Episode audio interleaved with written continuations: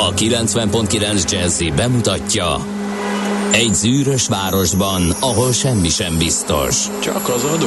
Mondom semmi. Ahol a kisbefektetőket senki sem védi meg a tőzsdei kilengésektől, és a sikátorokban leselkedik a kíméletlen hozamgyilkos. Csak négy férfi múlik a közbiztonsága. Hadnagy urak, merre vannak? A mindenre elszánt és korrumpálhatatlan alakulat vigyáz a rendre minden reggel. Hé, kik ezek az állati nyomozók? Négy férfi egyeset és egy nyalóka. Ács Gábor, Gede Balázs, Kántor Endre és Mihálovics András. Az íróasztal mögül pedig Profit kapitány diktálja a tempót. Humor, emberi sorsok, közönséges bűnözők és pénz, pénz, pénz. Egy különleges ügyosztály. A Gazdasági Muppet Show minden hétköznap reggel a 90.9 Jazzin. De is figyelj, ne csak a bárányok hallgassanak. De miért? Ha nincs pénzed azért, ha megvan, akkor pedig azért. Millás reggeli. Szólunk és védünk. Jó reggelt kívánunk, kedves hallgatók, közönség! Ma a Millás reggeli műsorában, mely természetesen a 90.9 Jazzy Rádion fut, az unalomig ismételt páros ül, Ács Gábor. Mit keresel itt, mikor azt kamusztad nekem, hogy nem leszel? Kérdezi az a Mihálovics András, akiről egy perccel ezelőtt tudtam meg, hogy az ő keze van a dologban. Ember tervez, Maci végez, ő hergelte föl Gede kollégát, hogy jelentsen továbbra is beteget, úgyhogy amikor engem fölhívott, Igen, akkor kiderült, hogy ezt megelőzte egy beszélgetés veled, amelyben felszólítottad, hogy semmiképpen sem merészkedjen a rádió közelébe, majd az ács is bejön szívesen. Ma, igen. Mert akkor a üresség szakadt rám, amikor te távoztál a stúdióból, hogy nem bírtam tovább, és megbeszéltem a Gede kollégával, hogy még egy kört hadd fussunk már így kettecskén, mert óriási közönség sikere van a tevékenységünknek. Egy, kettő. Meguntam azt, hogy minden pénteken uh, megmosolyog a technikai uh, személyzet azért, hogy már megint én vagyok. Úgyhogy legyél te is bonca. Volt egy ilyen mesekönyv, emlékszel? Ugye ez tényszerűen ellenőrizhető, és pénteken nagyon ritkán vagy, tehát eh, ez már megint a vetítés kategória. Pénteken már csak a saját rovatom miatt is általában én vagyok az állandó felelős, de nem baj, nem baj. Nyugodtan, nyugodtan. Jó lesz ez, én már látom. Be akartál te ebbe mindenképpen férni. Én értem, hogy szét akarod trollkodni azt a Dehogy bizonyos is, én nem rovatot, merem. illetve... Nem, hát óriási igény van rá, stb. stb. Na, akkor. Akkor. Szerintem. Na, örülök, hogy Vagy újra nem. itt lehetek, és örülök, Na, hogy... hát, és, hát- de minden jobban örülök, hogy veled lehetek itt. Hát, na ugye, hát ez az. Hát ez, a, erre- ez, ez a beszéd. Figyelj, Gézu hallgató az új szerelmes futár, de teljesen más Ma- ma is van szerelmes adja üzenet? Igen? Nem, nem szerelmes üzenet, hanem Gézu így, így, így töprengéseit a világról így ha olvassuk, ha nem, ő elküldi, biztos, ha érdekes, ha nem, ha közérdekű, ha nem, de ő megragadja a telefonját, és ír nekünk a 0 30 20 10 9 es Aminek mi örülünk egyébként. De örülünk, de érdekes. Csak Tehát, ezt így elő, hogy uh-huh. Kérlek szépen ma ezt írta, ha rá kellett jönnöm, hogyha nem is leszek minden nap egyre öregebb, egy nappal kevésbé leszek fiatal. És végre értem, hogy az autóknál miért hívják a lájtos típusmódosítást ráncfelvarrásnak. Ma Hát ez foglalkoztatja Hát ez egy Gézu komoly- hallgatót. komoly 6 óra felismerés. 26-kor már ott volt a szeren, mit tagadjuk. Figyelj, neked is hamarosan jön majd a felismerés, ha nem is a bránc felvarrással, de mondjuk a olvasószemüveggel kapcsolatosan, úgyhogy már nincs sok hátra neked, úgyhogy szembe fog ez jönni. Igen. A valóság. Aztán itt van D-kartárs is állandó útinformációival, uh, ismét kellemes út és forgalmi viszonyok, Gödről Pestre, minden szakaszon a Szerencs utcai lámpát menetből abszolválta, és egyéni rekord közeli időt 20 percet futott uh, Zugló Hermina mezőig D-kartárs, úgyhogy csak így tovább. Aztán um, Szerinted a közvetítésben miért az üres piros szék szerepel? Ja, Zsolc nem tudja. Mi sem, csak úgy de kérdeztük. szerintem rendkívül szórakoztató lehet azoknak, akik videón tekintenek Aha, meg minket. Igen. hogy van is videó, meg nincs is, látni is valamit a stúdióból, meg nem is. Uh-huh. Na? Ennyire csúnyák lennénk ma, de tegnap is ugyanennyire Pedig én voltunk direkt csúnyák. az ünneplő pólómba jöttem. Na hát ezt nem tudjuk nagyon megfejteni. kedves. Ilyenkor Igen. szokták azt kamúzni, hogy valami technikai zűr van, De nem? nem, De nem. teljesen Értjük, értjük a célzást, kedves műszaki vezető kolléga. Addig babrált itt ezekkel a technikákkal, csere, cseré, mert reggel beértem a stúdióba, már az asztal alatt volt az ember. Na nézd már meg, megcsinálta. Nem, még csak próbálkozik. Aranykezű Tehát mester. ez, ez még nem az igazi. Igen, már áthangolta a kamerákat, mikrofon cserélt, minden. Én nem értem, Tudom, hogy emberek hogy én tudnak is. Akkor 6 órakor ilyen tevékenyek. Kezében három kilométer kábellel közlekedett, úgyhogy igen. Valami- és, valami. és, és, ez lett a vége. Na, Igen. jó van, oké. Okay. Kicsit Darth Vader-es vagy apa ezen a képen, de mindegy. Köszöntsük a Sándorokat, az Edéket és az Eduardokat, uh, a középső név viselőit külön is, hiszen Kántor Edének van ma névnapja, aki Endre, de a közönség ráragasztotta, hogy legyen Ede, és innentől kezdve bizony mi Edének szólítjuk egymás között is. Úgyhogy Isten éltessen, Ede, bárhol is jársz az országban, vagy a világban. Így is van. Ahhoz képest, csak olyan néhány hétig nem tetszett neki, aztán elfogadta, beletörődött, úgyhogy Igen. na így marad. Egyébként ő magának köszönheti. Mert, hogy Hát indult ő ez? mesélte el. Ja, tényleg? Igen. Az nem volt meg az Hogy még a, a régi, régi, régi Origónál dolgozott, és Aha. Kapott egy levelet, amire az volt egy címzés írva, hogy Kántor Ede Orogó. ja, tényleg, tényleg És, mondtad. és akkor ezért lett ő Ede. És a, mi elkezdtük így cikizni, és a hallgatóság megszerette, úgyhogy Kántor Endre műsorvezető társunk Kántor Edére fog szerintem magyarosítani, mert, mert, mert majd meg fogják kérdezni. Ráég ez az Ede, tudod, volt már a világ történelemben ilyen, hogy ráégett valakire egy név, közben nem is az volt, uh-huh. és amikor majd bemutatkozik, hogy Kántor Endre, akkor majd kijavítják, hogy nem a Kántor Ede, és egy idő múlva kénytelen lesz. Néhány év, könyvöztetni. szerintem néhány év, és eljön neki ez is. Főleg, ha ilyen sikereket aratunk, mint amennyit, mit, amennyit, mit mostanában szoktunk, úgyhogy. Na, öm, várjál, üzenet van. Igen? Edétől? Nem, Biztos, hogy alszik hírolvasó kollégina. Itt vagyok én is, de pedagógus sztrájk, szolidarizáló, itthonról nyomulós. Aha. Uh-huh. És mit tennék? Olyan kapóra jönnek ezek a közéleti viharok, mint kevés embernek. De mindenkivel bele fogsz ma kötni? Belje, bele én. Jó, ki lesz a Bele következő, arra vagyok kíváncsi. Én még kiben nem kötöttem. Hát azért jelezzed. mondom, azért mondom. De már megint az lehet, üres lehet, lehet jelentkezni. Oké. Okay. Na, nézzük, mi köthető március 18-ához, mert hogy azt nem mondtuk, hogy március 18-a van, e, és e, hát a születésnaposokat azzal köszöntjük, hogy felsoroljuk a születésnaposokat. Mit szóltok hozzá? Itt van például 1815-ből Ballagi Mór teológus, nyelvész, illetve Lovasi László, az parlamenti ifjúság vagy országgyűlési ifjúság egyik vezetője, ő is 1815-ben született. Aztán dízel, német mérnök is ünnepel, a dízel motor feltalálója, értem szerint, szerintem ezt mindenki kitalálta. Um, megyek tovább, mert bőséges a választék. Uh, itt van például Pécsi Sándor, kétszeres Kossuth Díjas színművész, érdemes és kiváló művész, 1922-ben született ő. És akkor hadd tegyem hozzá, tehát pontosan száz évvel ezelőtt született Bizony. Pécsi Sándor, aki csak 50 eh, évet élt, eh, de De kivételes tehetsége volt a magyar színű.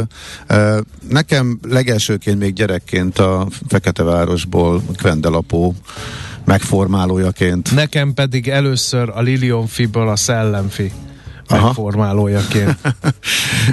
zseniális figura volt, aki ugye már majdnem 50 éve e, nincs köztünk, és e, annyit meg előlegeznék, hogy már megkértem, megkérdeztem Katona Csabát, hogy eh, beszélgessünk-e róla, és nagyon lelkesen reagált, úgyhogy a jövő héten a Mesél a múlt rovatban Katona Csaba fog majd róla, az ő életútjáról beszélni, tehát eh, mikor? Igen, kedden Pécsi Sándor lesz. Nap lesz, témánk. P- igen, abban a történelmi Sinkó. László sem kisebb színész, mint Pécsi Sándor. Kossuth és Jászai Mari díjas színművésze, nemzetművésze ő is. Ö, 1940-ben született. Nagyon imádtam a hangját. Aztán 1942-ben ö, született Illés Lajos, Kossuth Díjas magyar zenész, az Illés Együttes alapítója, ugye 2007-ben ment el tőlünk. Micsoda felhozatal van kérem szépen színművészekből. Józsa Imre, Jászai Mari díjas magyar színművész, színész is ezen a napon született 1954-ben. Sajnos ő is korán itt hagyott bennünket, 2016-ban hunyt el. Az ő hangja maga volt a vicc. Imádtam az ő mhm. hangját is. Aztán Mellár Tamás közgazdás, statisztikus, egyetemi tanár, országgyűlési képviselő is ma ünnepli a születésnapját, 1954-es születésű ő is. Luc Besson, francia rendezőnek tapsolhatnak a hívek, mert 1959-ben március 18-án született, ma biztos nagy bulika lesz. Um, aztán, hát nem tudom, a Berki Krisztián olimpiai bajnok magyar tornászt mindenképpen szeretnénk uh, felköszönteni, mert szegény uh, ugyanolyan nevet visel, mint a kiről nem szoktunk ebben a műsorban beszélni, hála Istennek, és szeretnénk tolmácsolni az olimpiai bajnok magyar tornásznak, hogy mi vele vagyunk, és nem a névrokonával, és ő legalább letett valamit az asztalra, és csak így tovább, és jó egészséget, és stb. stb. bárhol is van, bármit is csinál. Gratulálunk, mindig bajnok marad ő. Hát én ennyit. A Likkel itt azt neked hagyom, mert én azon kívül, hogy nagyon vicces neve van, meg tudom, hogy imádod a zenéjét. Uh, Honnan veszed? Mert szerintem te voltál koncertjén is. Nem konkrétan, nem. Néhány dalát kedveltem, de... Biztos ő is alternatív. Volt. Nincs ilyen, mint megbeszéltük tegnap. Nem beszéltük de, meg, nem, nem, nem, nem. Te ragaszkodsz ahhoz, hogy nincs. A hallgatók velem karöltve meg ragaszkodnak arról, hogy igenis van. Beütöm, tessék. A hallgatók többes számban azt a kettőt jelentik. Hát ez mindegy, az többes számot indukál, ha egynél hát több Én valaki. értem, csak Na, tessék, nem tessék, jelenti, Google a barátod. Alternatív zene. Beleütök. Igen. Mit dobott ki? Mi az az alternatív zene? Ez az első. Igen. Az alternatív zene az underground tulajdonságait hordozza. Igen. Itt van.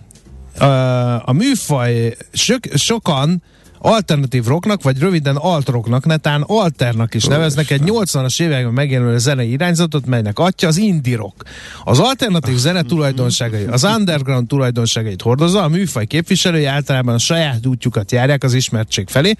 Zenéjük általában ingyenes formában kézről kézre, esetleg interneten terjed. Koncertjéket általában kis klubokban tartják, lemezkiadóik általában nem túl ismert független kiadók. Aha. Ismertem alternatív előadók. Magyarországon. Igen. Heaven Street 7, Kaukázus, Kispál és a Borz, Vadfrutti, De, de nem igaz, hát legkisebb klubokban mi? Tehát, hát mo, igen, onnan indult. Egy nap alatt töltik meg a Budapest parkot, hagyjuk már ezt a hülyeséget, ezt a skatuját. Ráadásul teljesen, te, tegnap mondtál egy definíciót, aminek köze nincs ahhoz, amit most felolvastál. Tehát nincs ilyen. Ezt, oké, okay, be lehet kategorizálni, maradjunk, maradjunk ja. annyiban, hogy amit nem értesz, abban te beleteszed, tehát körülbelül ennyi. Pszichedelikus, Hülyeség.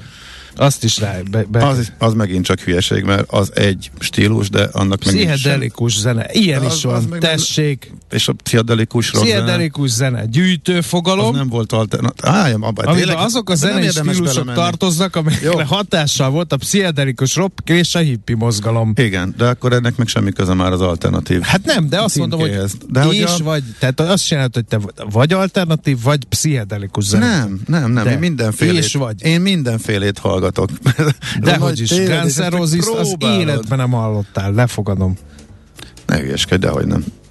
Még Akkor, amikor direkt a meghallgattam megfelelő, megfelelő helyeken még, még játszani is szoktam, ne viccelj, hát ez attól függ, ez a közönség Tessék, meg az Itt van még egy harmadik hallgató alternatív, amit kerülök, írja Flutus. Na, hát mindenki, mindenki így van hmm, vele. Elnézést, legalább három hallgató, aki szerint az ácsaltár, yes! Ez már négy. És ismerek még egyet, aki hasonlóan vélekedik, ahogy mi. Szóval minimum négy az, írja a vanília pudingos hallgató. Úgyhogy apukám, az, hogy te mit gondolsz magadról, meg a világ mit rád rólad, az, az, az, az, az antagonisztikus ellentétben van egymással, és szerintem békíts ki a két világot, mert meg fogsz hasonlani még pár De figyelj, év. miután hallgatok, nagyjából fogalmuk nem lehet, hogy én miket szoktam hallgatni, De mert ez nem. teljesen független attól, hogy ide esetleg miket szoktam becsempészni, meg hogy a hallgatói igényekre reagálva milyen irányba próbálunk időnként menni. Tehát ez két teljesen külön dolog, mint egy harmadik az, amit mondjuk versenyeken játszok. Tehát... Megint Na jó Azt van, mondja, menjünk megint valami te- alternatív nyűnyögés lesz, kispál, meg hajós bandi. Ah, ahogy meghallották a hogy a hallgatók. Hát. Hát, mert ez van. Emlékszem, Hát hogy mikor... Jó. Köszönöm szépen. És itt van Jó. el a hallgató. Én nem bánom, hogy megint ti vagytok. Csak remélem, hogy ma nem kell az alternatív zenei elleni kirohanást hallgatni. Na is. hála Isten, végre. Mi lenne Nincs befe- kirohanás, nincs kirohanás. Maci, befejeznéd Műfai- ezt az öncélú hülyeséget műfe- már? műfai vita. Információt szolgál. Mű- Műfai vita van. Ennyi. Mi jó, akkor a te feladatod ezt lezárni. Viszontlátásra vagy most mi, mi, mi hogy vázzárjam ezt le? Hát most van egy igen-nem vita, nem tudjuk lezárni, jöjjön a lapszemle a zene után. Közkívánatra akkor lapszemle következik, sútba hajítván az iménti álmokfutásomat. Na, jövőre teljesíteti Magyarország a NATO kötelezettségét, írja a világgazdaság. A tervezetnél egy évvel korábban már 2023-ban elérheti Magyarország védelmi kiadásainak GDP arányos értéke 2%-ot. Ez a NATO egyik legfontosabb elvárása. Ezt mondta Csiki Varga Tamás, a Nemzeti Közszolgálati Egyetem Stratégiai Védelmi Kutatóintézetének munkatársa világgazdaság kérdésére. Hazánk 2024-re vállalta a kötelezettség teljesítését, a háborús helyzet, illetve az Rényi 2026 haderőfejlesztési program folyamatos forrásbevonást tesz szükségesé, ami tovább növeli a költségvetés védelmi kiadásainak arányát, ráadásul ugye minden korábbinál nagyobb összeget, több mint 1000 milliárd forintot fordítanak honvédelmi feladatokra. A 2014-es krími események óta a térség országai egymás után fognak bele haderejük modernizációjába, írja tehát a világgazdaság. Aztán Uh, leesett a lapnak az is, amit nekünk Plecser Tomi mikor mondott, mikor beszéltünk a benzinárakról valamikor a múlt héten. Múlt hét pénteken szerintem utoljára. Uh, hogy az olcsó boroszolaj ellensúlyozza az ársapkát a molnál. Naponta két és fél milliárd, még egyszer, naponta két és fél milliárd forintot nyer a Brent Ural árkülönbözeten az orosz típusú olajat finomító MOL. A végének nyilatkozó elemző szerint bőven ellensúlyozza az üzemanyagár sapka miatt kieső bevételeit. Uh-huh. Uh, Erről beszéltünk, igen. igen. De hogy jó ezt így visszaolvasni. Illet... Tehát jó tudni a hátterét, hogy miért nem fickándozik a MOL, azon túl, hogy részben állami tulajdonban van, de oké, okay, hogy mondjuk ha alapítványok, alapítványoknak kiszervezve, akkor is mondjuk baráti államhoz közeli eh, kezekben vállalja azt a szerepet, hogy jó nagy veszteséggel értékesíti nagykereskedőként, egyedüli nagykereskedőként, mert hogy piaci alapon senki nem fog veszteséget gyártani magának, hogyha ha csak nem muszáj. Szóval, hogy a MOL miért nem zavarja annyira az, hogy eh, ez a szerep ráhárul. Igen, ez fontos. Ide kapcsolódó portfólió vezető anyag a, gáz helyzetről, mármint arról, hogy van elég gáz. Nincs. A, forrás, a portfólió forrásai szerint a következő hetekben akár kritikus szintre is apadhat a magyar tárolók töltöttsége, és ugyanebben az irányban mutat egy friss sajtóinformáció is, is, mi szerint két hónapig nem is indul el a betárolás, noha annak hivatalos szezonja április 1-én indul. Úgyhogy eh, ez tényleg... Miért? eh, Mármint miért akkor indul? Nem, nem, hanem miért nem indul el? Mert hideg van, és kell a gáz a lakosságnak, vagy mi? Ö, nem tudom, ennek ez fog a cikknek a második feléből kiderülni. Ö, valószínűleg nem jön elég, úgyhogy ez milyen egyszerűbb. De hogy miért nem jön, ez egy jó kérdés, úgyhogy ez még végigolvasásra vár. Ez az egyik, de bele azért nem olvastam végig, vagy azért jutottam el későn, mert egy másik cikkel kezdtem a portfólión, szintén most reggeli. A címe az, hogy évtizedek óta nem látott kísérlet zajlik Magyarországon, csikorognak a Hát én, fogaskerekek. én, én erre azonnal De- kattintanék. Tudom én is, de végülis én nem ezt a címet adtam volna neki, mert van benne egy, egy szerintem egy nagyon jó duma. Hát lehet, hogy nem annyira klikvadász, de a pék lehet az új kamionos. Na ez Szerintem azonnal. ez kiváló, és Igen. ez az egész arról szól, hogy már a pékek is, kisboltosok, vendéglősök, cukrászok inkább elmennek vásárolni a befagyasztott árakon alaptermékeket, mint hogy mondjuk saját maguk szerezzék be. Tehát mondjuk megveszi Bemegy a diszkontláncba, és megveszi Hát maga. megveszi a lisztet, jó esetben, rossz esetben meg vesz Lidlis zsömlét, és azt tovább értékesíti, mert hogy az árbefogy. Annyira durván nőnek a beszerzési árak mindenhol. A kiskereskedelmi egységben mi is látjuk, hogy ami nincs befagyasztva, ott egyébként tényleg folyamatosan hétről hétre emelkednek az árak, kivéve azokat a termékeket, amelynek be van fagyasztva az ár. A munkaerőhiány, a szállítási költség növekedése az orosz-ukrán háború következmény miatt sok beszállító március elején újabb áremelést uh-huh. hajtott végre. Igen, ezt mi is tapasztalhatjuk mindenki, aki a boltban figyel, a, figyel az árakra. És egyébként, hogy mi lesz, újabb és újabb csúcsokat döntenek az árupiacokon a gabona árak. Raskó Györgyel erről is fogunk majd beszélgetni, nem is olyan soká a műsorban. Ugye a háború kitörésének másnapján, hogy is volt? Csütörtöki nap volt, amikor kitört. Igen, következő hétfőn volt ő a vendégünk. Akkor már erről beszéltünk, és ezt megjósolta azóta. Hát ha lehet, még durvább forgatókönyvek kerülnek napvilágra. Ez az inflációt is nagyon magasan tarthatja, úgyhogy erre majd vissza fogunk térni tehát a uh-huh. műsorban. A Népszava címlapján rekordhiány felé tart a kormány. Februárban több mint 1500 milliárd forintos hiányt hozott össze a kormány ám hiába tört ki az ukrajnai háború, az előző két hétben sem állt le a költekezés. Az elmúlt napokban több mint 200 milliárd forintot költöttek el olyan célokra, amelyek nem szerepelnek a költségvetésben. Nem derül ki, hogy mi a cél ezzel, de az sem, hogy milyen törvényi felhatalmazás alapján egyetlen döntéssel adnak akár 100 milliárd forintot meghaladó összeget ide vagy oda. Ezt a kérdést teszi fel, tehát a népszava, aztán itt van még egy info alapból. A november óta érvényes üzemanyagárstop belső szerkezete miatt már a hazai töltőállomások tizede végleg kivérzett. Ez Bújdos Eszter nyilatkozta a lapnak, akivel mi is beszéltünk, a holtankoljak.hu nevű kútkereső oldal ügyvezetője. Kis vidéki egységekről van szó, amelyek most már bizonyosan bezárnak, független attól, hogy kiad-e a kormány az eredeti rendelethez egy sokadik inkább kevesebb, mint több érdemi segítséget nyújtó javító csomagot. A bezárási hullám a környékbeli gazdák helyzetét nehezíti, a szakma most az újabb szokás szerint elkapkodott érthetetlen és betartatlan módosításokat igyekszik értelmezni. Nem volt világos például, MOL szállítási nehézségei miatt önhibáikon kívül 48 órán túl zárva tartó egységek tovább működtetésére a szaktárca kirendeli a mol vagy nem? Hát tegnap kiderült, hogy igen. Ez, de ez egyébként ez hogy fog működni? Te ezen már gondolkodtál? Hogy lesz kuta, vagy ugyanaz a kutas fogja működtetni, csak ne, ne, te nem, nem tudom. Na mindegy. Már közben megkerestem a kérdésedre a, a választ, hogy a gáz betárolás e, kapcsán a sok éves mélyponton levő állami stratégiai készlethez is e, hozzá kell nyúlni. Nyúlnia valószínűleg a kormánynak a télvégén, illetve tavasz e, elején. A portfólió forrása szerint a korábban jóval olcsóbban betárolt gáz, gázkészletek maximális kitárolása azért jöhet, hogy el lehessen odázni az új orosz gázszerződés keretében a további vásárlásokat. Hát, ha lejjebb megy a tőzsdei ára háború befejeződésével, úgyhogy ez áll itt a eh, háttérben. Az orosz eh, gázszállítás eh, az az egyetemes, tehát a rezsicsökkentett lakossági szolgáltatáshoz biztosítja Aha, a gázt. Ez és az. amúgy ezen túl a piaci áron, a holland gáztősde piaci árain tud az állam vásárolni. Az ami, meg jó, ami már akkor van. is rendkívül Igen. magas volt, amikor utoljára írtak róla, és avóta még magasabb lett a forint, és gyengült, és a gázpiacon is nőttek az árak, úgyhogy ezért prób- próbálják elhúzni ez állhat a háttérben, és ezért tolják ki a feltöltésnek a kezdetét is, tehát ez a magyarázat a cikk szerint. Úgyhogy Na! Ez, ez, ez, ez így rosszul hangzik. Nézzük a tőzsdét, mit szólsz hozzá? Uh-huh.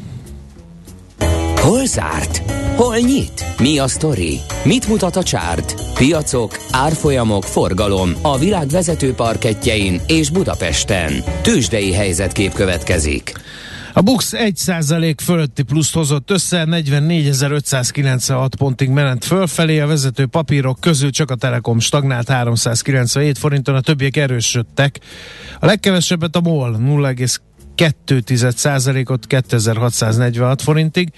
Jó napja volt viszont a Richternek, 2,2%-ot erősödve 7300 forinton zárt a gyógyszerpapír, és az OTP sem panaszkodhat, 1,15%-ot erősödött 12805 forintig Forgalom tekintetében még az Opuszt kell megemlítenünk, továbbra is menetel fölfelé, viszonylag nagy forgalomban, olyannyira, hogy nagyobb forgalma volt, mint a Molnak, 3,7%-ot tett még rá a tegnap is egész jó teljesítményéhez. És nézem a veszteseket, de olyan, amelyik értelmezhető forgalomban uh, szedett volna magára uh, mínuszt, olyan nem is volt. Tehát megállapíthatjuk, hogy nagyon jó volt a tőzsdei hangulat. A nemzetközi piacokon az volt az érdekes, hogy most rossz hírekre is ment tovább az emelkedés már, mint Amerikában. Európa nagyjából úgy reagálta, hogy várni lehetett, tehát az előző napoknak a nagy visszapattanása után e, újabb jó hírek hiányában elbizonytalanodás Európában kis mínusz. A végére azért ment föl, mert hogy Amerika látványos erősödésbe e, kezdett. Engem ez most, tehát most először lepődtem meg igazából, szóval a piac sokkal erősebb volt, mint amit indokolnának, vagy amit mondjuk a hírek alapján gondolhat mondtál. Tehát az, hogy um, egy ennyire törékeny piaci helyzetben um, inflációs félelmek, ott az amerikai hozamgörbe is furcsaságokat mutat a kötvénypiacon. Végvették az egész napot, és megállás nélküli újabb emelkedés volt, most már a harmadik napja. Ugye nagyjából hasonló, akkor, hasonló volt, amikor visszajöttünk a Covid V betűben, tehát amikor a irgalmatlan bezónásból visszapattantunk, de ott, ott azért ott, ott kamatcsökkentések voltak, és öntötte a pénzt a jegybank a piacokra, tehát ott igazából helikopter, helikopterpénz segített. Hát most meg ennek pont a kiszivattyúzásáról van szó. E, szóval ez egy kicsit így már engem meglepett, de a piac más gondol, tehát a befektetők e, rendkívül optimisták voltak a tegnapi napon is. E, tehát az, hogy egy 10%-os olajár emelkedéssel párhuzamosan fölfele tudnak menni, és ráadásul nagyon szták spektrumú emelkedés volt a Wall Street-en, tehát sokkal több részvényára emelkedett, mint ami csökkent, az összes szektor fölfelé ment, úgyhogy a piac valamit gondol, amit kevesen látnak, mert hogy a magyar ávatokban se láttam, inkább az annak ellenére emelkedett uh, típusú uh, hozzászólások uh, vannak. Uh, úgy tűnik, hát az egyetlen, amit hozzá tudnak tenni, hogy annyira megmutató volt a Fed előző esti beszólás arról, hogy iszony, hát mehet, emelhetjük a kamatokat az égbe, attól az még nem fog recessziót okozni, ezt az amerikai gazdaság jól fogja viselni, és majd az év második felében. Tehát mindig meg lehet találni az optimizmus, de itt azért most nagyítóval kellett keresni, illetve ami ezt igazolja. Minden esetre a piac általában okosabb, és a magyar, magyarávatok utólag születnek, csak erre most kicsit nehezebb volt magyarázatot találni. Szóval nagyon jó volt a hangulat továbbra is eh, Amerikában. Egészen pontosan, akkor gyorsan a számok, másfél százalék környéki emelkedés, ugye egységesen majdnem, majdnem minden eh, indexben, és ezzel az idei veszteségeket már elég szépen e, csökkentették, a Dow Jones már csak 5% mínuszban van az idei évet illetően, a Nasdaq 13-ra mérsékelte az idei bukót. Tőzsdei helyzetkép hangzott el a Millás reggeliben. No, hát az órára pillantván nem mondhatunk más, csak az, hogy mi Tandi és a hírek. A reggeli rohanásban könnyű szemtől szembe kerülni egy túl szépnek tűnő ajánlattal. Az eredmény krétával körberajzolt tetemes összeg. A tethelyen a gazdasági helyszínelők, a ravasz, az agy és két füles csésze és fejvállalakzat. A lehetetlen küldetés megfejteni a Fibonacci kódot. A jutalom egy bögre rossz kávé és egy olyan hozamgörbe, amilyet még Alonso Mózli sem látott. Millás reggeli, a 90.9 Jazzy Rádió gazdasági mapetsója. Vigyázat! Van rá engedélyünk! A műsor főtámogatója a Schiller Flotta KFT. Schiller Flotta and Rent a Car, a mobilitási megoldások szakértője, a Schiller Autó családtagja. Autók szeretettel. Valamint a GFK Hungária, a cégek technológiai alapú szolgáltató partnere. Jó reggelt kívánunk, 7 óra 13 perckor folytatjuk a Millás reggely Tács Gáborral. És Mihálovics Andrással. 0 30 20 10 9 0 9 hallgatók kicsit megnyugodtak az alternatív uh, zenéről folytatott Muppet Show-s öregemberes morgolódásunk után, úgyhogy köszönjük szépen a türelmet, szerintünk ennyi belefér még az én ökörségeimből is a műsorba, de most akkor sugározzunk tartalmat, például közlekedési információkat, mert hogy azt előírja a rádiószolgáltató szerződés. Budapest legfrissebb közlekedési hírei, itt a 90.9 jazz Három komoly fennakadást észlelhetünk a főváros útjain. Az egyik az a, egy baleset a Tököli úton befelé a Stefánia útnál, ott sávelzárásra kell készülni. A 23. kerületben a Haraszti úton a Grassalkovics út előtt is baleset történt sajnos, és van egy sávlezárásunk az Ülői úton, kifelé a Nagyvárad tér előtt a buszsávot zárták le, ott tűzoltók dolgoznak. Budapest, Budapest, te csodás! Hírek, információk, érdekességek, események Budapestről és környékéről. No, um, BKK bejelentését próbáltam elemezgetni arról, hogy újraindulhatnak a BKK beruházásában bizonyos közterületeken a tervezési folyamatok, mondjuk így. Széchenyi tér és a Clark Ádám tér itt a lényeg, illetve onnan a Deák tér fele a József Attila utca megújulására megvalósíthatósági tanulmány készülhet. A fővárosi önkormányzat biztosítja a tervezési munkákhoz szükséges forrást, a kivitelezés pedig a szükséges engedélyek és pénzügyi források rendelkezésre állása esetén akár már jövőre elkezdődhet a Pesti rakpartok megújításához kapcsolódóan. Szóval azért többször is elmondtuk, hogy amikor a a fejlesztési központ hetente hoz, hozza a nagyívű terveket a legújabb vasútvonalakról, látványtervek, fényképek, akkor az még mind tervezésről van szó. Illetve De még a tervezésről sem, igen. csak az ötlet, az és ötlet, akkor utána és tervpályázat, igen, meg igen, az igen. még nagyon hosszú út, igen. Itt is erről van szó, és ugye miután a fővárosi önkormányzat folyamatosan kommunikálja is, hogy nincs pénze meg kivéreztette, ebben nem szerepel, hogy ez most akkor honnan lesz erre forrás, vagy hogy mire számítanak, vagy hogy ez összefüggésben van-e, van-e azzal, hogy kinyeri a választást, és ez a kivéreztetéses dolog megszűnik, vagy nem. E, de azért eléggé függőben e, hagyják. Tehát e, így meg nem értem, hogy akkor a tervezés most két hónap előttem miért kellett erről dönteni, ha egyszer nem tudni, hogy utána a pénzügyi források olyan alakulnak. Nekem ezért kicsit furcsa ez az egész, hogy akkor most a de egyébként nagyon szép dolgok vannak a tervekben, akkor legalább el lehet mondani. A Clark Ádám tér, azt nem tudtam értelmezni, azt szerinted mit jelent, hogy a tér gyalog és kerékpárral közlekedve is körbejárható válik már, mint a Clark Ádám tér?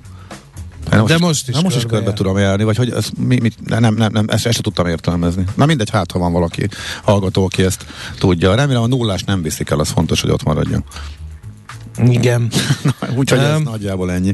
Karácsony Gergely főpolgármester közösség oldalán bejelentette, hogy 2022 májusában három belvárosi állomást adnak át az M3-as metró állomásai közül, a Calvin teret, a Corvin negyedet és a Semmelweis klinikák állomásait, ugyanis végéhez közeledik a rekonstrukciójuk, működési próbák zajlanak, hő- és füstelvezető rendszereket tesztelnek, és már a belső építészeti munkákat végzik.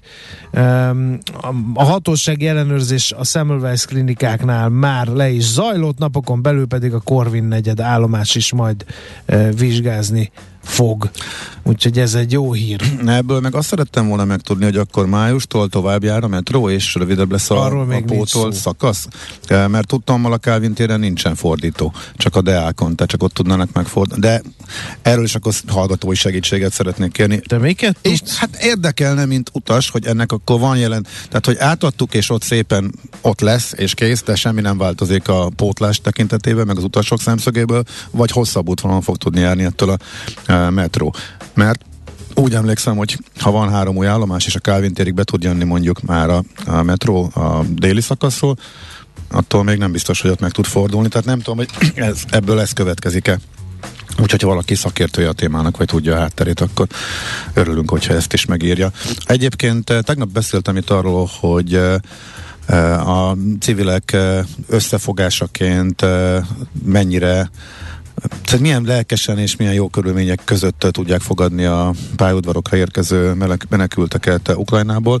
Volt egy, na több magyar hírszájt is beszámolókat írt és közölt tegnap erről, azokról is, akik ezt csinálják, az önkéntesekről, hogy miért, és tök érdekes és tök jó olvasni ezeket, hogy ilyen összefogás van és így segítenek az emberek. Ehhez kapcsolódóan is viszont volt még egy bejelentés, no. szintén a főpolgármester részéről. Ezekben is fölbukkan az, hogy a magyar állam az, hát sok, sok, sok nem látszik, hogy ebből mit tett az állam, inkább a civil összefogás látszik ez ügyben, viszont az ingyenes utazást azt biztosította a vonatokon, viszont ez a helyegyre nem terjed ki és uh, most a fővárosi önkormányzat jelentette be, hogy uh, nem tudom hány ezer darab uh, ingyen, ingyenes helyegyet ő próbál biztosítani a, a menekülteknek, hogy tovább tudjanak utazni. Úgyhogy ennyi információ jött ki még a tegnapi napon. Nekünk a Gellért hegy a Himalája. A Millás reggeli fővárossal és környékével foglalkozó rovata hangzott el. No, hát uh, hogyan és mikor jön az élelmiszerhiány? Mekkorát ugorhatnak az árak? Erről fogunk beszélgetni. Az élelmiszerhiány lehet, hogy talán egy kicsit túlzó, de majd megbeszéljük Raskó György agrár közgazdásszal. Szervusz, jó reggelt! Szervusz, jó reggelt!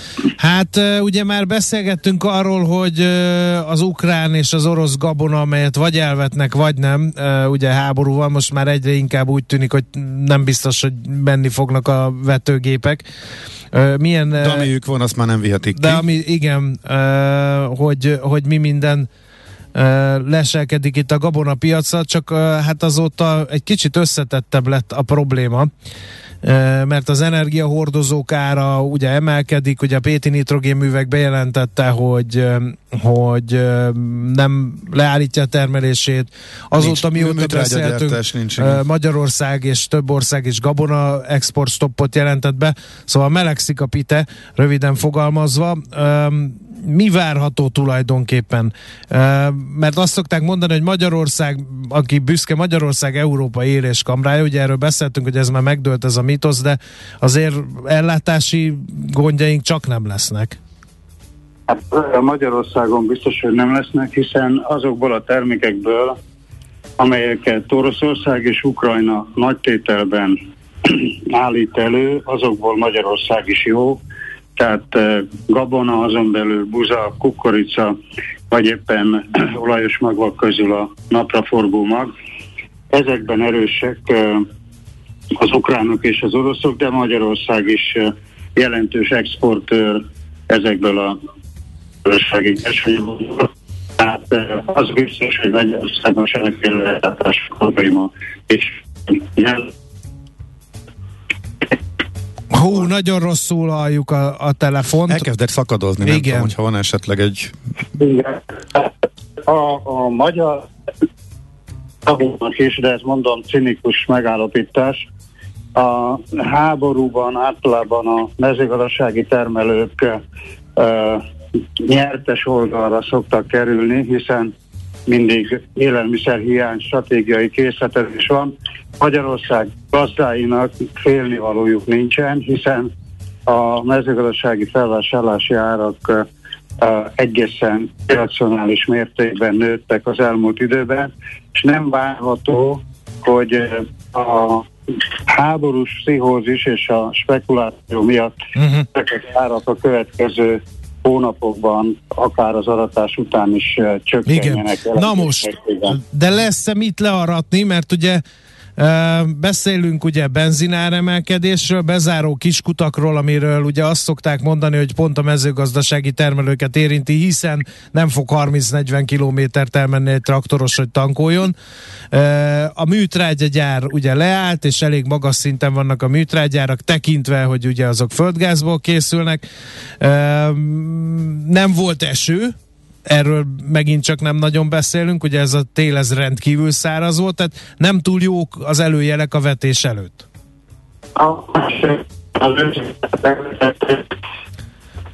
Megint nagyon rosszul hallunk sajnos. Nincs rá csapadék, ezért eh, azt eh, gondolom, hogy az idei eh, gabonatermés legalábbis a kalászos gabonákból nem lesz igazán jó. Feltételezhetően a jó közepes termés is már egy nagyszerű eredménynek eh, számítana Magyarországon.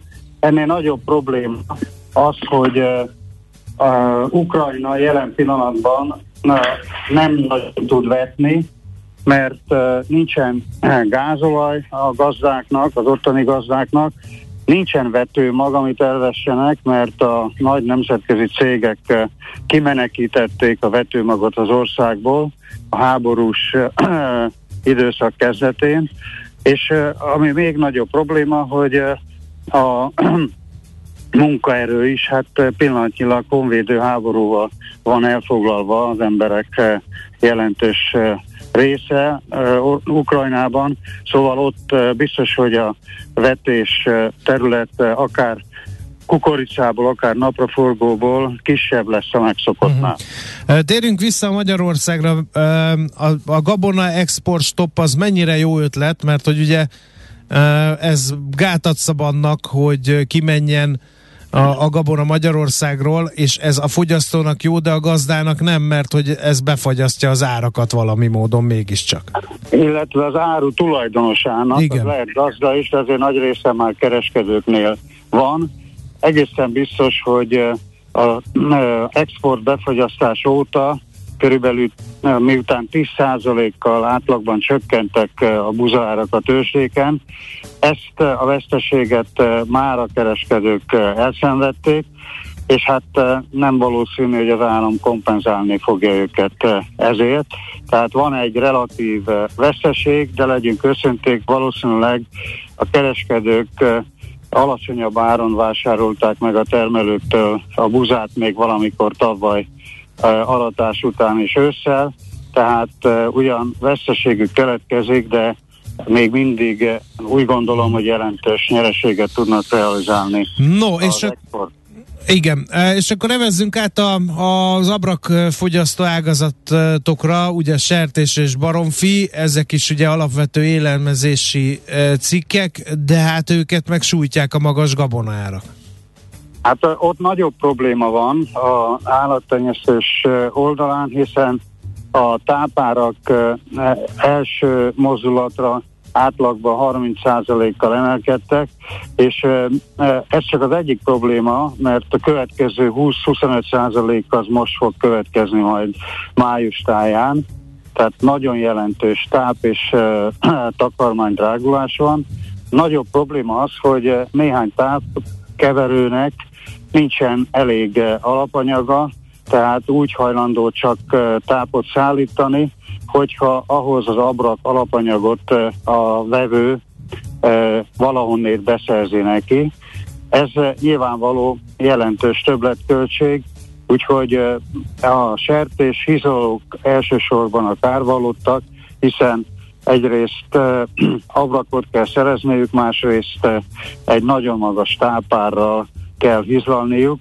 Igaz, hogy a sertésárak az elmúlt három hétben majdnem megduplázódtak, tehát a malac és a vágósertés felvásárlási ára Nyugat-Európában elképesztő mértékben kúszik fölfelé a csillagos égig. Rövidesen újabb rekordás szinte fog kerülni a sertéshúsára, és hát ez a, persze a magyar izlalóknak is egy jó hír, a fogyasztóknak viszont hát elég rettenetes. Um, mennyire piaci alapú, mert most hallottunk piaci indokokat is, de említetted egy fél mondatban a spekulációt, és ugye uh, rengeteg pénz van a, a tőkepiacokon, és ez keresi az útját, és úgy tűnik, hogy a spekulánsok felfedezték maguknak az árupiacot, a gabonát, a kőolajat, az energiaordozókat. Uh, ez mennyit tesz hozzá az amúgy sem kicsi áremelkedéshez? A, a háborús pszichózis az egyértelműen spekulatív piacokat eredményez, de hozzáteszem, hogy ha megnézzük a Nemzetközi Gabonatanács előrejelzéseit, akkor nincsen igazán jó indoka ennek a irracionális áremelkedésnek, hiszen készlet oldalról világkészletek és a termelés az elég jól alakul. 2021-22 szezonban is. A független attól, hogy e, milyen mértékű vetéskiesés lesz e, Oroszországban és Ukrajnában, de e, alapanyag, illetve áru van, készletek akár buzából, akár kukoricából megfelelő szinten vannak, ez nem indokolna e, olyan mértékű spekulatív áremelkedést, amit elmúlt hetekben látunk. Az egyértelmű, a háborúval kapcsolatos spekuláció, az, hogy Európában biztos, hogy hidegháborús viszonyok lesznek, és hát még egyről ne feledkezzünk el, Oroszország és Ukrajna uh, körülbelül 50 afrikai és ázsiai országban a legjelentősebb uh, buszabeszállító, és ott már komoly áruhiány van, vagyis az ukrán-orosz háború gerjesztett egy komoly szociális feszültséget Egyiptomban, Jordániában és más mediterrán térségi észak-afrikai országban, és ennek a kimenet, kimenetele pillanatnyilag kétes, mert ha nem tud a blokkáddal elzárt kikötőkből, Ukrajnából az a körülbelül 15 millió tonna buza kikerülni ezekbe az országokba, akkor annak a beszerzése más országokból nem lesz egyszerű, hiszen óriási tételről van szó. Egy-két millió tonnát még lehet innéd-onnéd összevásárolni, de e, az ukránok kb. 15 millióval, az oroszok 20 millió tonnával tartoznak ezeknek a piacoknak a korábbi szerződéses megállapodás alapján, és ennek a kiszállítása ezekben az országokban valószínűleg nem történik meg. Középtávon milyen átrendeződést okozhat ez a fennakadás? Mert ugye volt már ezzel kapcsolatban például Kínára is, ugye Donald Trump agrártermékekre is kivetett büntetővámot, a kínaiak köszönték szépen, elkezdtek másonnan beszerezni, az oroszokra is voltak már szankciók, ők is köszönték szépen, és elkezdtek felnőni a feladathoz, szóval átrendezheti a világ agrárkereskedelmi figyelmét ez a mostani orosz-ukrán konfliktus? Hát három terméket illetően biztosan búza, kukorica és olajos mag, elsősorban napraforgó és repcemag, piaca és világkereskedelmi komoly átrendeződés valószínűsíthető. Például az afrikai vagy éppen a arab országoknak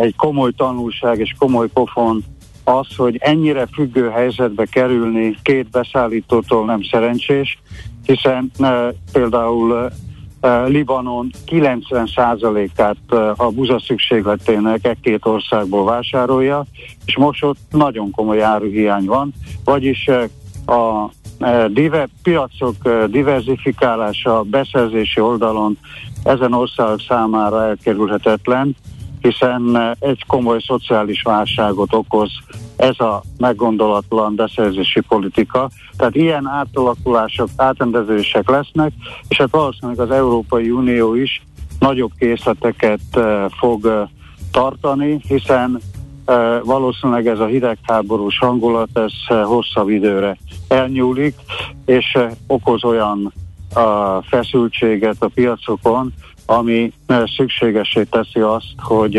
a utóbbi időben elhanyagolt stratégiai készletezés újra előtérbe kerüljön. Uh-huh. A éhínség támadhat ebből Afrikában például? Hát, hát Egyiptomban már most uh-huh. nagyon súlyos problémák vannak, Jemenben úgy szintén, Líbiában hasonlóan, és hát persze Szaúd-Arábia és más országok meg tudják valószínűleg oldani a beszerzést, mert kerül, amibe kerül, de Egyiptomnak, vagy éppen Jemennek, akik fillérük van arra, hogy piacon vásároljanak drága liszt, illetve hát kenyérnek valót, valószínűleg nagyon komolyan rászorulnak majd olyan segélyekre, amit valószínűleg a FAO vagy az ENSZ valamilyen szervezete próbál most megoldani. Hmm. Látszik az, hogy mikor nyugodhatnak meg valamelyest az árak? Hát a uh, őszi jegyzések is szerintem irracionális mértékben magasak, bár a, az azonnali jegyzésekhez képest már van egy 15%-os uh, visszaesés, de még így is, ha mondom forintban, tehát a buzát 125 ezer, 130 ezer forint körül jegyzik, a kukoricát 110-115 ezer. Hát ezek az általunk ismert árszinteknél nek még mindig több, mint a duplája, vagyis a piac azt valószínűsíti, hogy ebben az évben ősszel is, tehát aratás után is ez a magas árszint marad, és ez egyben azt is jelenti, hogy élelmiszer infláció nem csak Magyarországon, hanem világszerte Európában jelentősen megugrik, még a mostaninál is nagyobb mértékben, és hát ennek kormányzati oldalról történő kezelése nem lesz egyszerű, hiszen a mostani árbefagyasztás is havi 10-15 milliárd forintba kerül, aztán ezt egy darabig fizethetik a kereskedők, de előbb-utóbb be fogják nyújtani a számlát a kormánynak, amennyiben az árbefagyasztást fenn akarja tartani. Ha pedig megszűnik akkor a, meg... az árbefagyasztás, akkor azért készüljünk arra, hogy étolaj, cukor, sertéshús, Baromfi. Tehát baromfi termékek óriási mértékben az áruk növekedni fog, kiskereskedelmi árakról van szó, tehát az infláció további felgyorsulása sajnos benne van a levegőben. Jó, nagyon szépen köszönjük az információkat, jó munkát kívánunk! Szívesen, minden jót! Szervusz! Szervusz! Raskó György Agrár közgazdásszal vitattuk meg egy kicsit messzebbre nézve, hogy mi lesz itt az élelmiszer árakkal. Nem mondott sok vidám dolgot. Nem, figyelj, jól értettem, hogy Magyarország végül is ellátó, tehát Így van. ellátási nehézség az szinte biztosan Nem, nem, csak árnövekedés lesz. nem lesz, árnövekedés lesz, de ez a műtárgya probléma, ez minket nem érint? De. Tehát, De. na, de hát akkor a idei vetést már nem érinti, vagy annyi műtrágya van, vagy hogy a... Um, van annyi műtrágya, de már a, amit lehetett megvenni, az is sokkal magasabb áron lehetett megvenni, mint ami régebben volt, egy normális árnál magasabb áron. Ez visszafoghatta a gazdáknak azt, hogy mennyit vettek belőle, ha nem adják meg a földnek, ami jár neki a szükséges mennyiségű műtrágyát, az ugye meg fog látszani a terméshozamokon, ez- amelyek amúgy is alacsonyak lennének, mert szárazság van. Uh-huh. Oké, okay, de így is uh, exportőrök vagyunk, tehát így Exportőrök, is így a, Tehát van. még valamennyit majd el lehet adni a végén. Igen, igen, de ezt ugye szabályozza a kormány ezzel az Ezt exportstoppal, tehát fel fogják mérni, a, van egy ilyen gabonamérleg nevű dolog, ezt az Agrárminisztérium összeállítja, felmérik pontosan a felhasználást, a készleteket, és akkor azok alapján szépen lassan engedik majd ki szerintem az exportot, ami ha egyáltalán lesz, csak ugye most nehéz helyzetben vannak, mert hogyha a minden összejön, és nem lesz jó a termés, ahogy Raskó György mondta, uh-huh. az idei termés, amit majd nyáron fognak learatni, és még még a, a, a, akkor, akkor ugye a átmenő készleteknek nagyobbnak kell lennie, hiszen a kiesést a tavalyi uh-huh. aratásból pótolni kell, tehát ez egy ilyen nagyon-nagyon Aha. profi játék. És nagyon oda kell rá figyelni. Uh-huh. Jó, oké. Okay. De az minden esetre nem volt vidám ennek a beszélgetésnek, talán az volt a legdurvább megállapítása, hogy ez éhénységet okozhat Afrikában, Az meg abszolút. a De közel-keleten. legmegdöbbentőbb az, hogy három hete tart a háború, és már most, tehát ennyi ráhagyás nincs a rendszerben. Nincs. Tehát hát három mi egy hetet- globális világkereskedelem volt. Jöttek, mentek az uszályok tele Tudod, gabonával. ez ezek egészen meghökkentő. Uh-huh.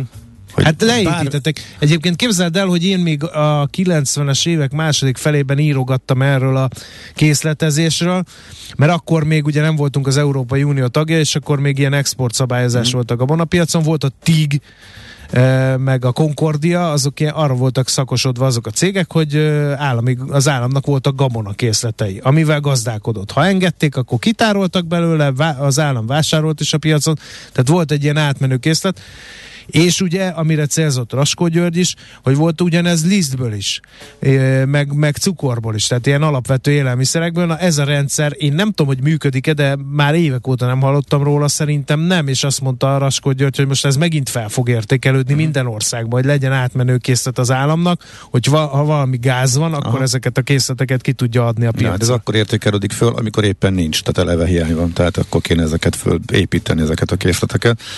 Hát a magyar igen. Gebona export stop teljesen ellenes az EU szabályozással, vagy kért és kapott a kormány engedélyt, vagy megint eljárás indul, de az eredmény nem is kétséges utóbbi esetben. A korábbi tendereket nem fogják szállítani, amit decemberben vett, emelkedtek uh, február-márciusra, írja egy hozzáértőnek tűnő hallgató.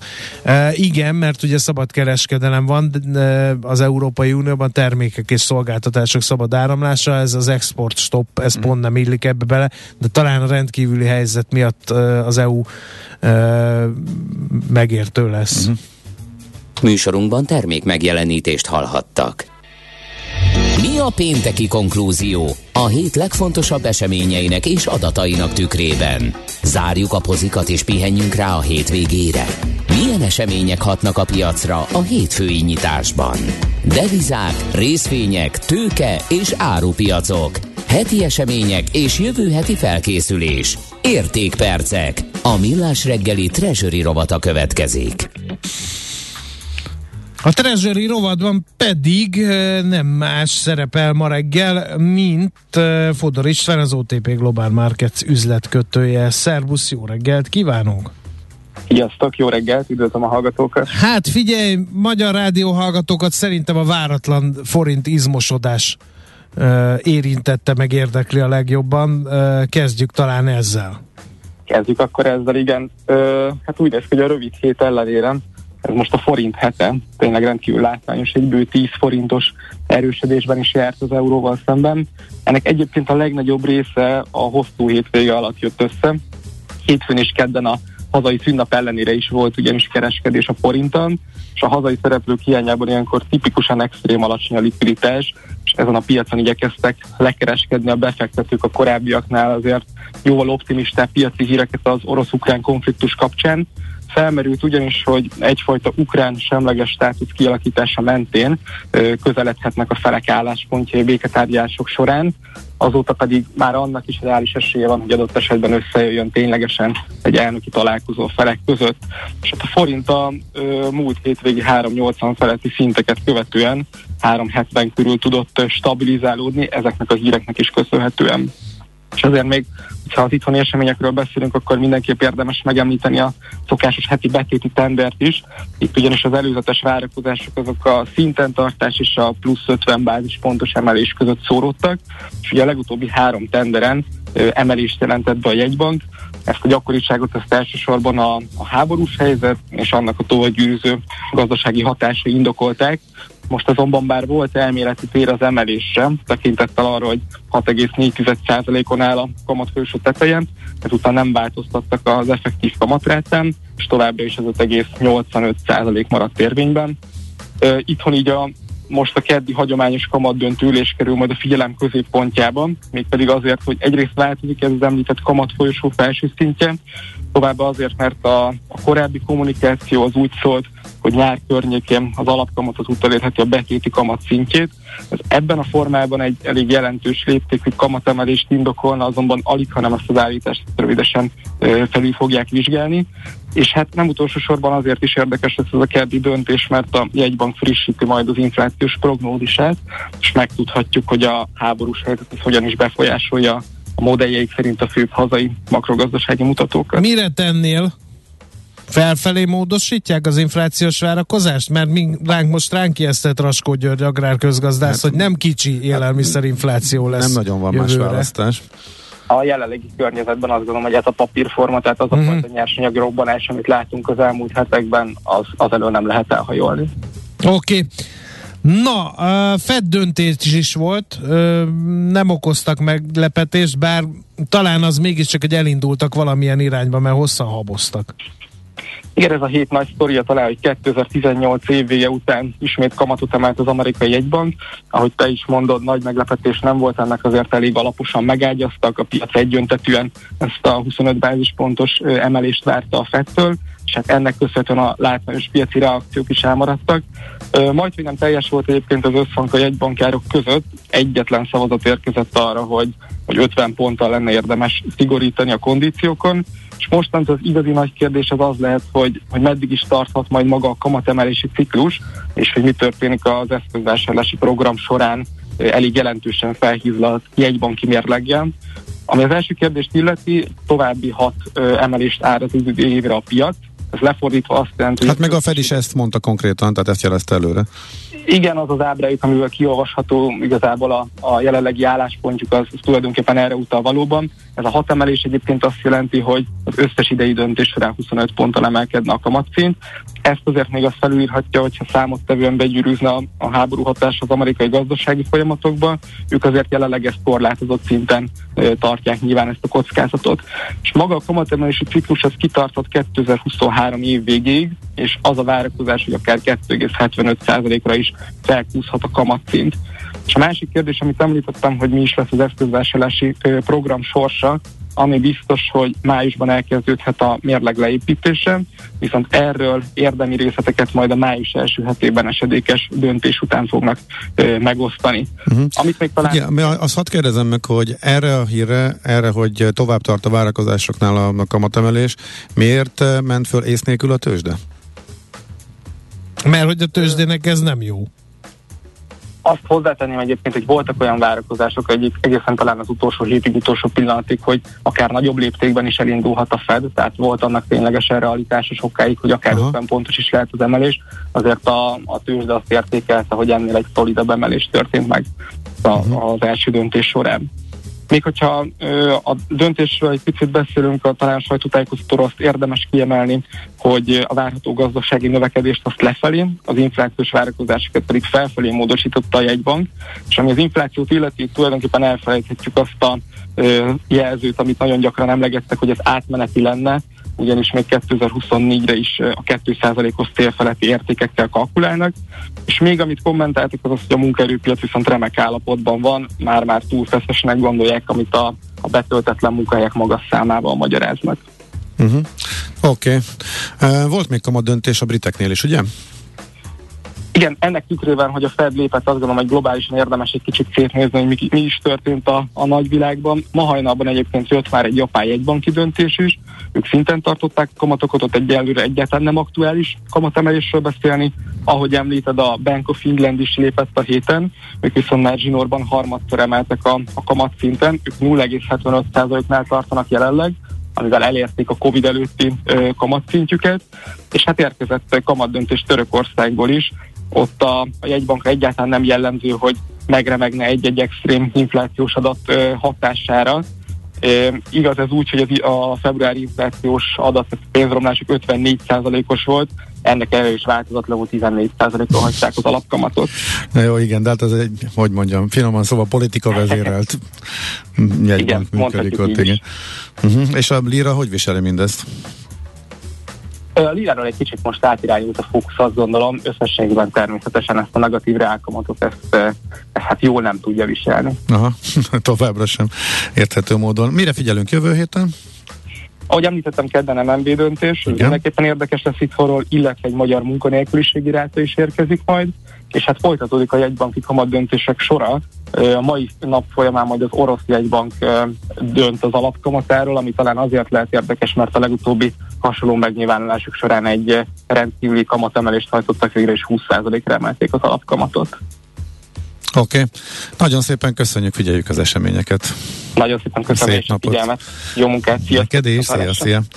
Fodor Istvánnal az OTP Global Markets üzletkötőjével futottuk át a hét legfontosabb makro gazdasági eseményeit, illetve a monetáris politikai döntéshozóknak a véleményét, illetve hát az ő döntéseiknek a hátterét is megvizsgáltuk.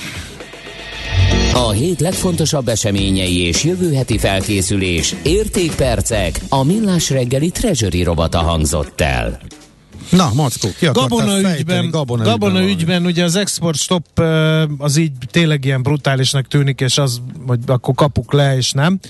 De ennél azért cizelláltabb a megoldás, mint erre nagyon helyesen rámutattak azok a hallgatók, akik olvasták velem ellentétben ezt a rendeletet. Tehát úgy működik a Gabona export, stop, idézőjelbetéve, hogy az államnak elővásárlási joga van Uh-huh. Amivel vagy él, vagy nem. Ugye nyilván nézik az adatokat, és úgy... És úgy, mennyi idő alatt kell eldönteni az államnak? Két-három napon belül kiadják a, az Aha. engedélyt uh-huh. állítólag, ez egy másik hallgató. Azt mondja, nem EU eljárás alá rendelt szabályzat, ha valaki elolvassa a rendeletet, látja, hogy a magyar állam elővásárlási jogot vezetett be a termékekre, tehát bejelented, és az állam uh-huh. vagy él ezzel a jogával, vagy lemond róla A lényeg, hogy mennyi gabonánk van, mennyit kell úgymond az országban tartani, hogy legyen mit tenni. Tehát ugye ezt, ezt nézik, és akkor... Világos, ez fontos, és ez fontos, hogy ezt nézzék. Igen. De akkor a, az ár nem az az export ár. korlátozás miatt csökkent egyébként, hanem a forint erősödése miatt. amúgy az ár, a, hogyha az állam megveszi, akkor az milyen?